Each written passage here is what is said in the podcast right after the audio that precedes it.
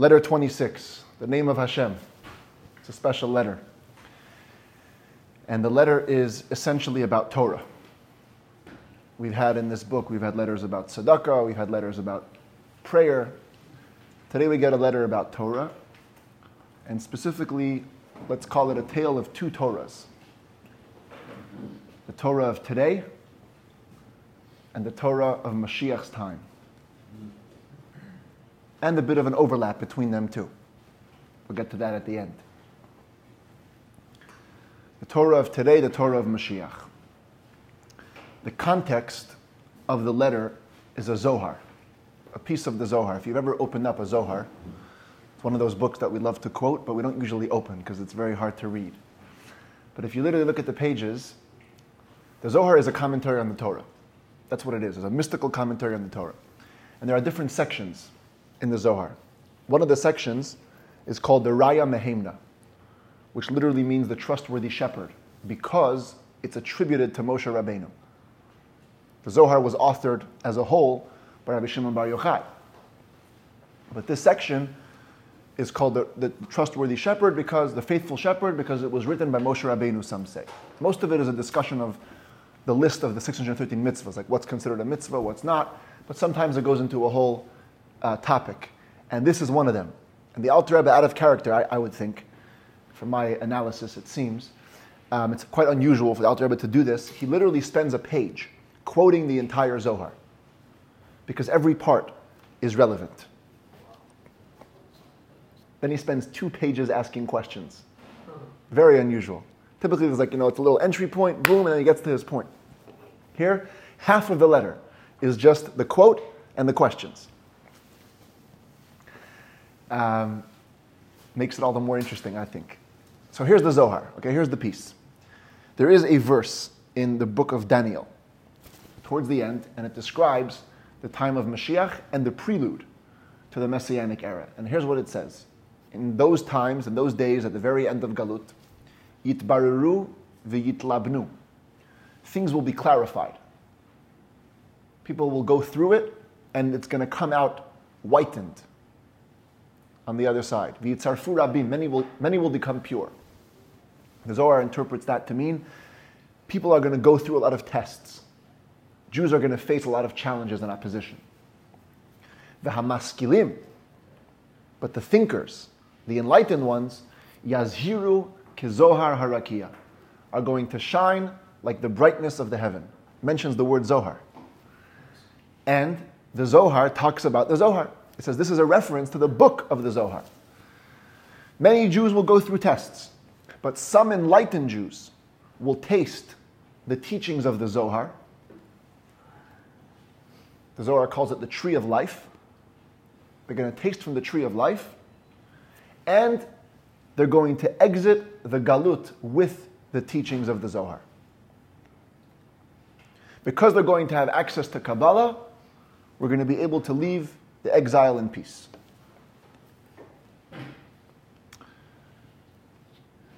Says the Zohar, in our time, we have the tree of good and bad.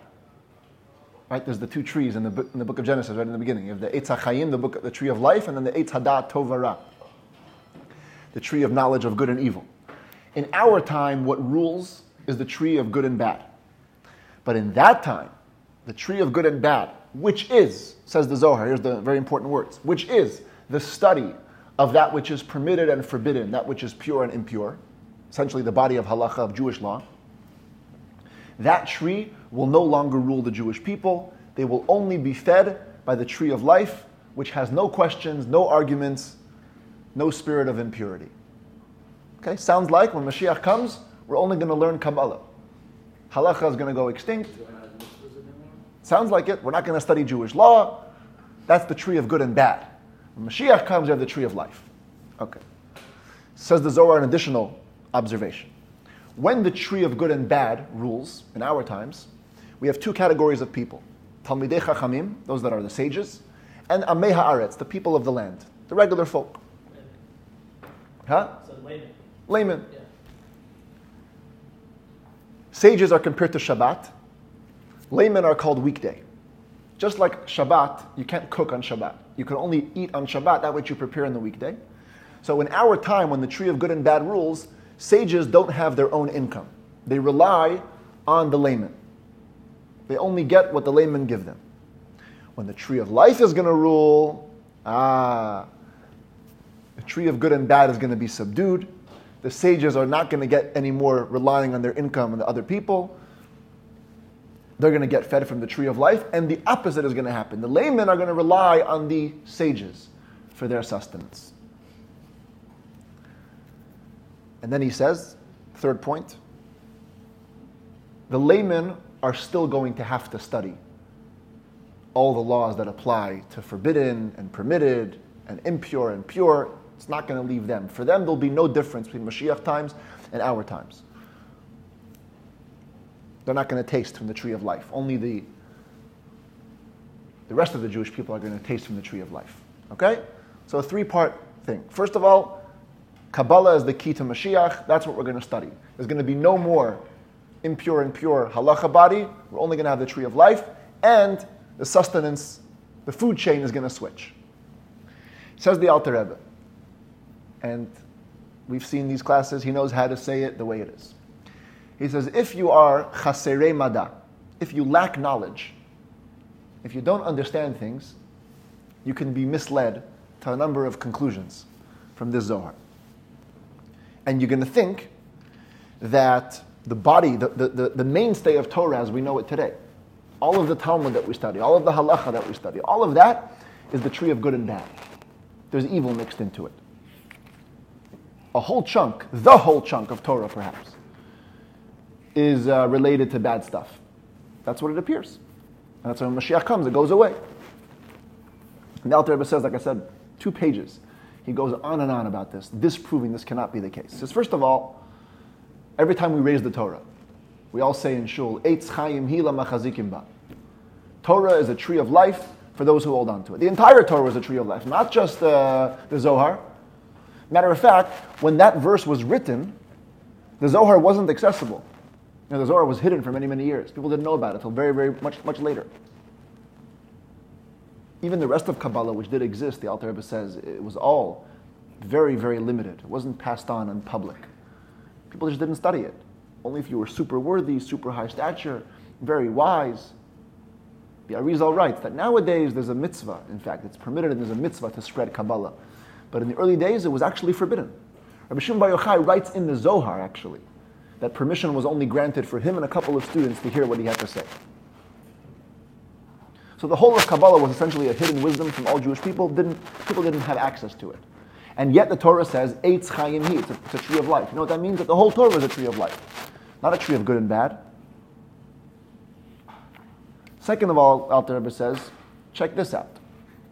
There's a piece of Talmud which says that any sage who was Torato umnato,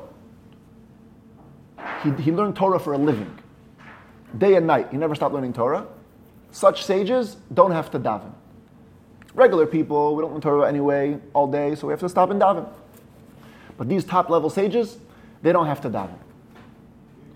Rabbi Shimon Bar Yochai is used as a prime example for this. He was a guy who learned Torah day and night. He didn't daven. Now, davening is super Zoharic, super Kabbalistic. It's arranged based on the ladder of worlds, and there's so many Kabbalistic elements to davening. If really the rest of the Torah, the body of halacha, is good and bad trees, so I don't care if you learn Torah day and night, you should for sure stop to daven. Who doesn't want to have access to the Zohar, to the tree of life? Talmud even says there was a, a certain rabbi, Rabbi Yehuda, all he studied was Dinei Mamonot, legal law. Now, legal law is very, very human. Subject to the human mind, there can be liars, there can be cheaters. Talmud spends pages getting into the minds of the liars. How do you know if he's a liar? Right? It's much less Torah related than, let's say, kosher, non kosher, sacrificial meat rules, or whatever. And yet, Rabbi Yehuda, who learned only these laws, monetary legal laws, he also didn't daven. He would daven once a month, so once every 30 days. When he would review his learning, it was a lighter learning day, so he would make time to daven. But otherwise, this guy was 24 7 engaged in Torah, he didn't daven. Can't be that bad. Studying, studying these, the, the body of Jewish law can't be that bad. Rabbi Shimon Bar Yochai, we, we're, we're picking on him. Alter goes further with him. You know, he has a, a big part of his life was spent in a cave.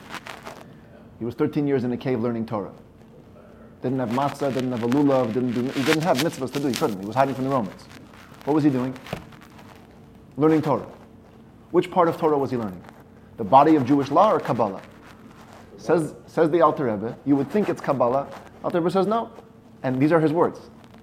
Alter Rebbe's words he probably finished the Zohar in two to three months.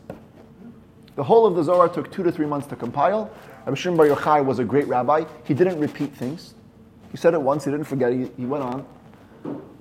The majority, the vast majority of the 13 years in the cave was spent studying the depths of Jewish legal law, says the Alter Rebbe. Pilpul. Pilpul means deep analysis. Matter of fact, after he came out of the cave, there's a story where he had a student who uh, used to be super, super smart in the pre cave days. In the post cave era, every time this student would ask Rabbi Shimon Bar Yochai a question, Rabbi Shimon Bar Yochai was able to provide 24 different answers. And his student said, You know, Rabbi, it's a really big shame that you're sitting in the cave all these years and you were suffering. Probably if you didn't go to the cave, you'd be so much wiser. So Shimon Bar Yochai said just the opposite if you hadn't seen me looking like this, looking like I suffered, I wouldn't have all the power that I do have today. So he got an incredibly deep gift into the depths of the Torah, specifically from the learning which he did in the cave. And again, he wasn't learning Kabbalah all day, he was learning halacha. He was learning nigla, what's called the revealed parts of the Torah. Today there's six orders of the Mishnah. There used to be 600.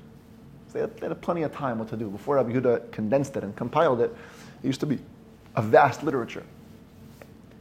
The Talmud says, after the temple was destroyed, Hashem only has for himself the four cubits of halacha. Hashem is found in Jewish law. So all of these things, just more and more proofs to indicate that the legalese, what seems to be the external body of the Torah, you can't just dismiss as a Eitz Hadat Tovara, some good and bad tree and not the tree of life. It's all holy, super holy, in fact. That's a question in and of itself, just to show that you can't associate the body of Torah with good and bad. Another question the Alter Rebbe raises is, what does it actually mean that we're only going to learn Zohar when Mashiach comes? Like, it's only going to be the tree of life. I mean, we're still going to need Jewish law classic example the Alter Rebbe gives is from slaughtering animals. Everyone has to eat food. We all have to eat meat. To eat meat, you have to slaughter an animal. In slaughtering an animal, there's so many things that can go wrong. You know, you, can't, you have to slaughter this way. You have to slaughter back and forth motion. You can't slaughter straight down with a knife. You can't uh, delay the shechita. If you're in the middle of it, you can't pause for too long. You got to cut through. It's a whole complex set of laws how to shecht. The knife has to be uh, super, super smooth, super sharp. Can't be bumpy. So Rebbe says what? When Mashiach comes, we're all going to turn magically to natural, professional, uh, ritual slaughterers, and all knives are going to stay perfect forevermore. They're not going to have to be sharpened once in a while. Huh? Become vegetarian. Become vegetarian. Of course, we're going to keep on slaughtering, and we're going to keep on needing to know all the body of Jewish law. So, what do you mean only Zohar is going to exist? Plus, a whole bunch of things. There's even verses that indicate that some people will die at least in the first era of Mashiach. So we're going to have to know all the laws of ritual impurity for death. Women will give birth. Even if they give birth more often, the Talmud says they're going to have one time relations and they're going to give birth on multiple days from the same one. But still, it doesn't make a difference. At the end of the day, a woman becomes impure when she gives birth. That's not going to change. And the Talmud is chock full of times where the Talmud asks a question. Is this the meaning or that's the meaning? The, the Gemara says, when Eliyahu Hanavi will come, he's going to answer the question. What do you mean? If, if the body of Jewish law is going to stop existing, who needs Eliyahu? Forget it. Cancel the whole thing. When Mashiach comes, we'll just study Kabbalah all day, and we don't have to resolve any of these questions. Yeah, thanks.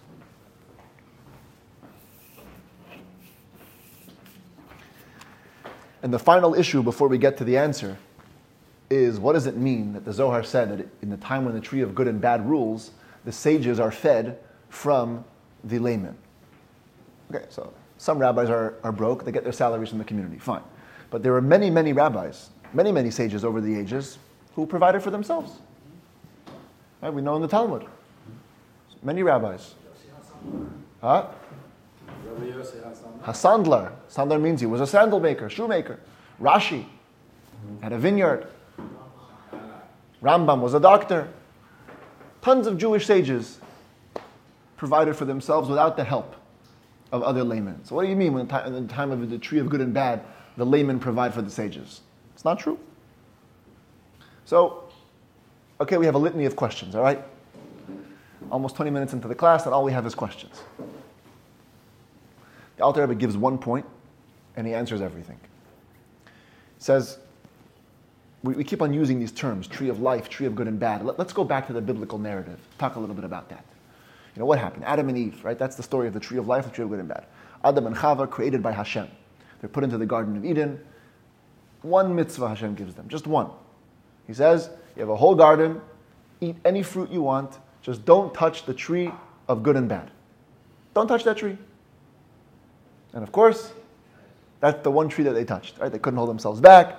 Before you know it, uh, they ate, well, the whole story, the snake and Chava and Adam, and before you know it, they, they uh, disobeyed Hashem, and the rest is history, as we say. What happened?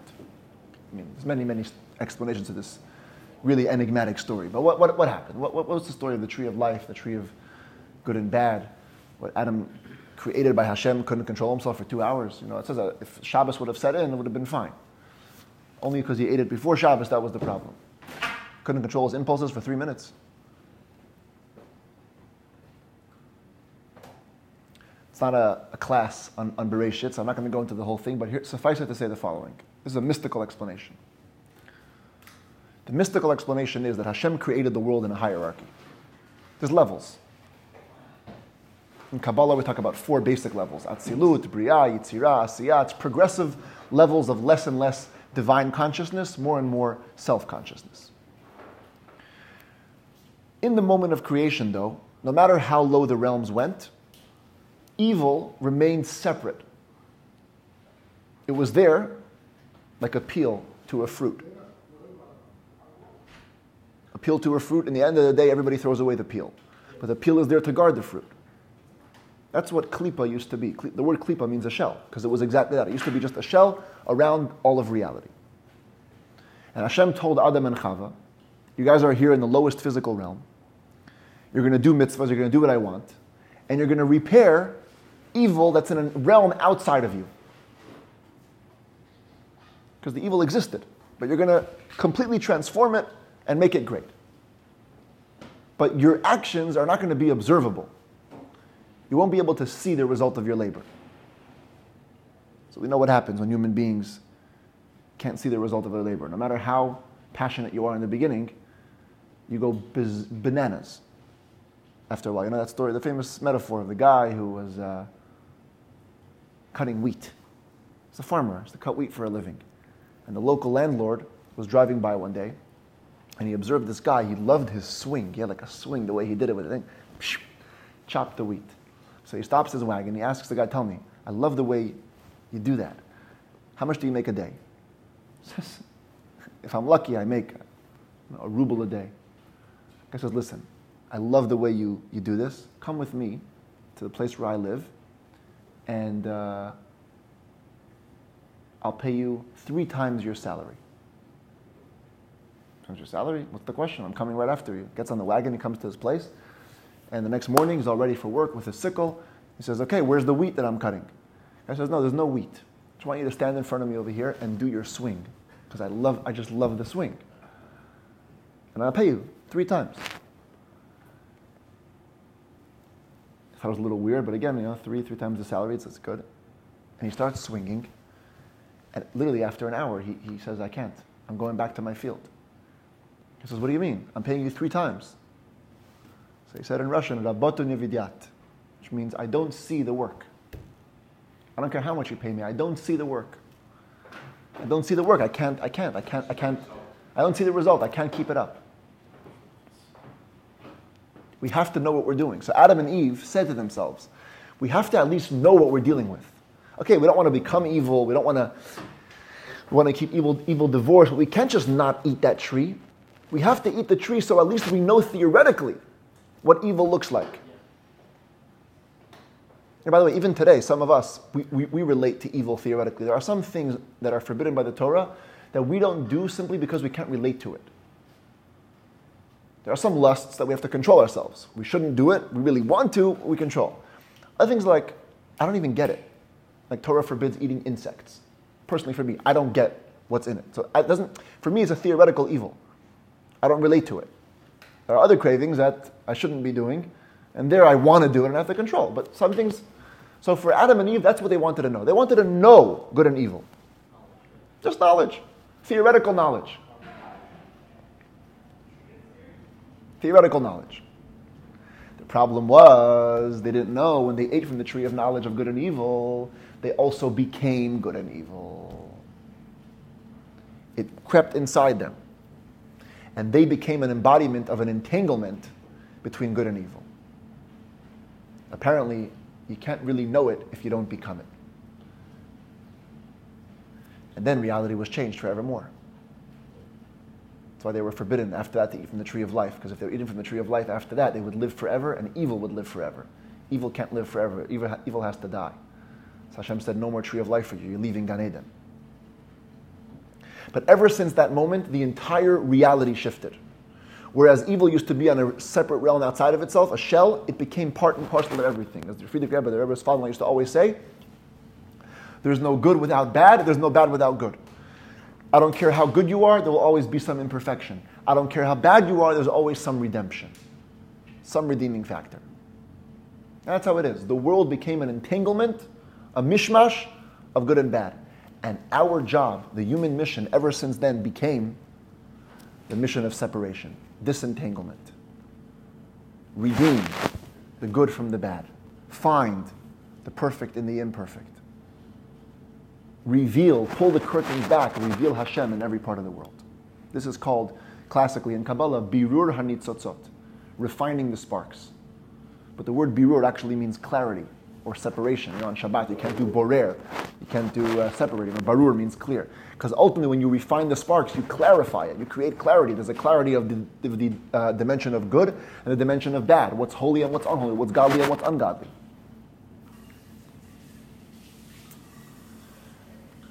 That's why we do mitzvahs. That's why we study Torah. Everything. Everything became part of this mission of refinement. Mashiach comes when we're done. But for now, we're in the, clar- in the clarifying stage. Says the Alter Rebbe, Torah is our guide.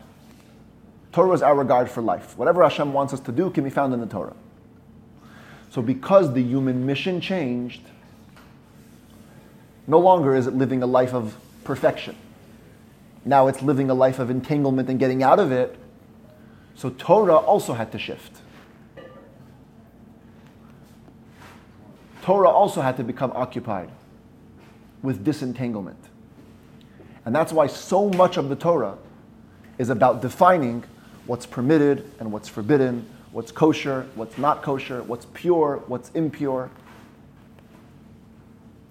Why? Because Torah is trying to help us on that mission. The human being has to look at the world and do what do the clarifying process. Torah will tell you what can be clarified, what cannot. You know, in Hebrew, the word mutar and asur, permitted and forbidden, has a very deep connotation. The word mutar means untied. Literally, it means untied. Things that are permitted are able to be elevated. That, yeah, I, I, probably mentioned it before, once, once before. And much earlier in Tanya also we talk about it, chapter 7 of book 1. Mutar. Mutar means untied. It's able to, able to be elevated. A person eats food with a godly intent, the food becomes holy. A person eats food even with human intent, but then does holy things afterwards. You learn Torah, you do mitzvahs, you daven with the strength of your food, the food becomes elevated. On Shabbos, even more so, the Alter Rebbe says, there's a mitzvah to eat. because the whole world becomes holy. So the food itself becomes holy. The pleasure you have becomes holy pleasure. But only for things that are untied, only for things that are refinable. Then there are things that are asur. Asur, besides from meaning forbidden, it also means tied. It's tied. These things cannot ascend. Not on Shabbos, not on weekdays, I don't care when. Some things that Torah says don't touch. The way you clarify this is not by getting involved and making it holy. You leave it alone. Let it die from suffocation. Now, let it die from the fact that no Jews are touching it. Certain foods, certain clothes. We stay away from them because they're essentially tied down in the possession of the klipa. They cannot be elevated. Sometimes they can, by the way. You know, if your, your life is in danger, Torah says you're allowed to eat certain non kosher foods, the non kosher becomes permitted. So there's a way. Doesn't mean we should go look and get sick and, and you know, get deathly ill so we can do it. But if you do, that's Torah's mitzvah. Life supersedes everything. Even then, it's not total, by the way, because you know the, the Shulchan Aruch rules: if a woman eats on Yom Kippur, pregnant woman or a nursing woman eats on Yom Kippur, because she has to and she's allowed to, she should, but she shouldn't nurse her baby afterwards. Or if she eats non-kosher food, same thing. Wait a while till it goes out of her system, then you start again. So there's some kind of an effect. But be that as it may, the bottom line difference is things that are untied can be elevated, things that are tied cannot. And that's Torah's job. Torah tells us whether we can untangle something. If there's some light in it, we can redeem it. If not, not. Says the Alter Rebbe, and here's the critical point, I think, which drives the whole letter home there's a massive difference between being negativity and dealing with negativity. It says you have something in the world that's kosher, not kosher. That's the tree of good and bad. Some things are good, some things are actually bad. The Torah, which deals with that which is good and bad, it engages with the liar. It gets into the mind of the cheater. It tells you which sacrifices are good and which ones are not. That's not good and bad. That's the tree of life. The Torah retains its integrity all the way through. Laws of non kosher food are very different than non kosher food. Non kosher food is actually bad. Laws of non kosher food is holy. Mystical terms, he calls it, it's the world of Atzilut. You know, all of Torah begins in the world of Atz, the highest world of emanation it filters down into different realms, different parts of Torah, filter down different realms. The Talmud is a level of Bria, intellect, because it gives you the reasons for all the laws. The Mishnah is Yetzira, which is the emotional world, because it gives you the rulings. You know, when the axe comes down, either you're feeling one way or the other. The Torah itself, the written Torah, is the most veiled. That's why we can't, it's so, it's such a riddle, we can't understand it. Because godliness is most concealed. It has the most depth also, but the most concealment. Torah takes on different forms, it gets dressed in different clothings. It helps us sort things out. But while it does that, it retains its integrity.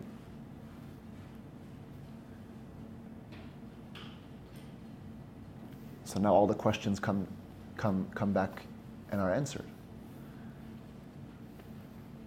If the, if the body of legalese in the Torah retains its integrity, and as a matter of fact, that's the whole, the whole reason we exist. That's all we're doing. It's helping us in our job of refining the world. So, of course, it's a tree of life. And of course, it's holy. On par with everything else. Not only is it on par, it's more important. The sages who learned all day shouldn't stop for davening because davening is going into Kabbalah, to the world of light. The legal Talmud keeps you in the world of sorting out good and bad, keeps you focused on your purpose. Why Rabbi Shimon Bar Yochai dealt in the cave with all of that stuff for so long. Because that's where Hashem was in today's day and age. As a matter of fact, Rebbe says that's the meaning of the sages getting fed by the layman. We're not talking about physical income, we're talking about spiritual sustenance. You know, some sages they lived with the light. They had access to things that were beyond the current reality. They didn't see good and bad.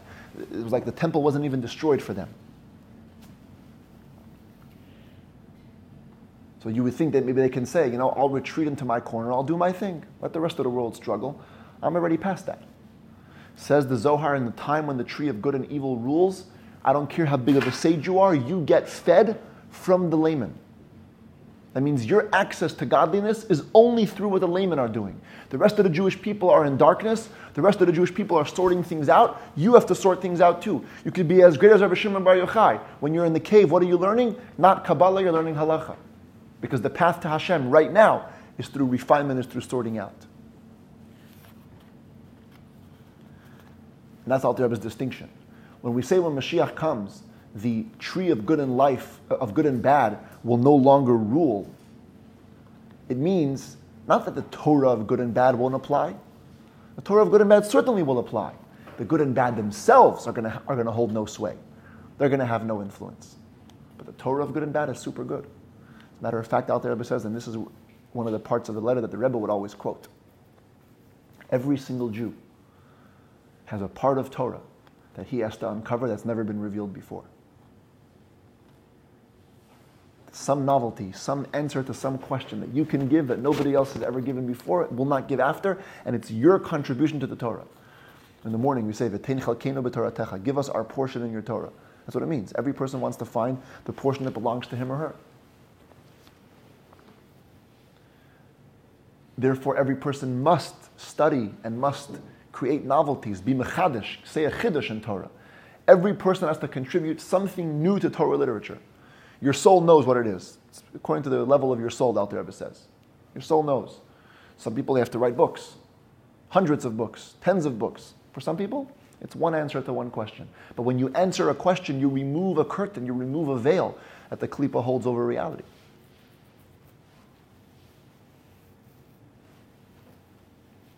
That's our way of elevating our sparks.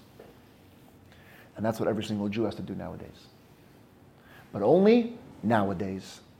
This is all the Torah of Golus.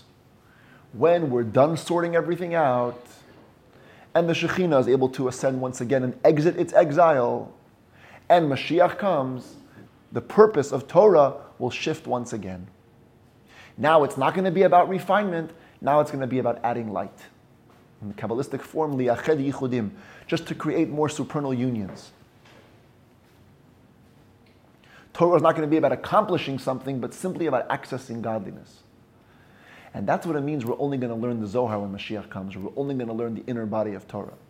Well, we're not going to have any more of the, of, of, uh, of the revealed part. Of course we will. The Alter Rebbe says what's going to happen is we are going to become smarter.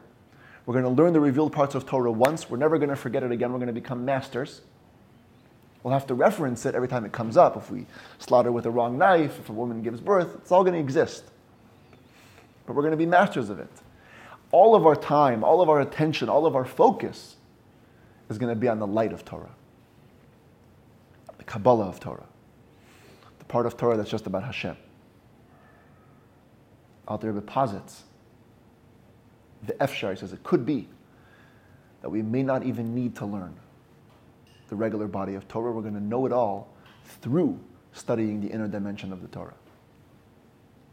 And there's precedent for it. Avraham Avinu, it says, kept the entire Torah. But he, he had the whole Shulchan Aruch. He, there was no code of Jewish law yet. How did he know what to keep? So Kabbalah explains that he knew it through Kabbalah. He had access to the inner workings of creation, and he knew what Hashem wanted intuitively. So we'll do the same. We're going to learn Kabbalah, and we're going to know what Hashem wants intuitively. Out there, the adds that there may be some people that are going to be left in the dark, even when Mashiach comes. That's why the Zohar ends up, when Mashiach comes, it's going to be, the, the inverse will be true. The sages will feed the laymen. Because the laymen are going to be some of those Jews who wouldn't, hadn't graduated yet to the level of only seeing the light. They're going to need actual refinement even when Mashiach comes, at least in the first era. Death will be among them, ritual impurity will be among them. Non kosher sacrifices will happen to them.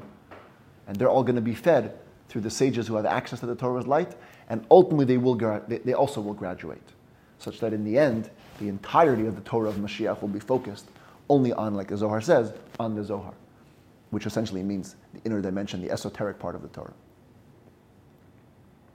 So the Torah of today is the Torah of clarification, of sorting out. The Torah of Mashiach is the Torah of light. And the final point that I want to conclude with is the overlap.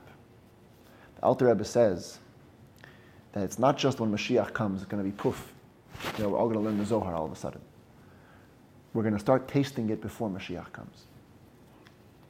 The Arizal writes that in early days, Kabbalah was forbidden to be spread. But in later generations, not only is it permitted, it's a mitzvah to study Kabbalah and study Hasidus. And the Rebbe would always say that, you know, some people think that the reason that we have Hasidus or, the, or access to inner dimensions of the Torah nowadays is not because we deserve it, just because we need it. We're living in such dark times that the only way to combat all the negativity is through understanding the inner workings of creation. Says the Rebbe, based on this letter, it's apparent that the access that we have today, like never before, to Kabbalah and Hasidus is actually a precursor to the coming of Mashiach. Because when Mashiach comes, that's what we're going to do all day. Our whole perception will be focused on what can we understand deeper about Hashem, access to more and more of the divine light. So we start doing things now. Whatever we're awaiting, we try to imitate in the beginning. Make some form of, prepar- some form of preparation. Every time we study Chassidus, we're preparing for Mashiach. That's why it's so important to study Chassidus. That's why we do these classes. We're studying Tanya. Every time we study Tanya and we gather together here, we're preparing ourselves for Mashiach. And Bezrat Hashem, indeed, we will merit that through learning the Torah of Mashiach, at least in a semblance, an inkling of the way, we're going to be able to get to Mashiach's times and actually have the Torah of light, the Torah of the Zohar, which will lead us to the Geula with Mashiach now. L'chaim.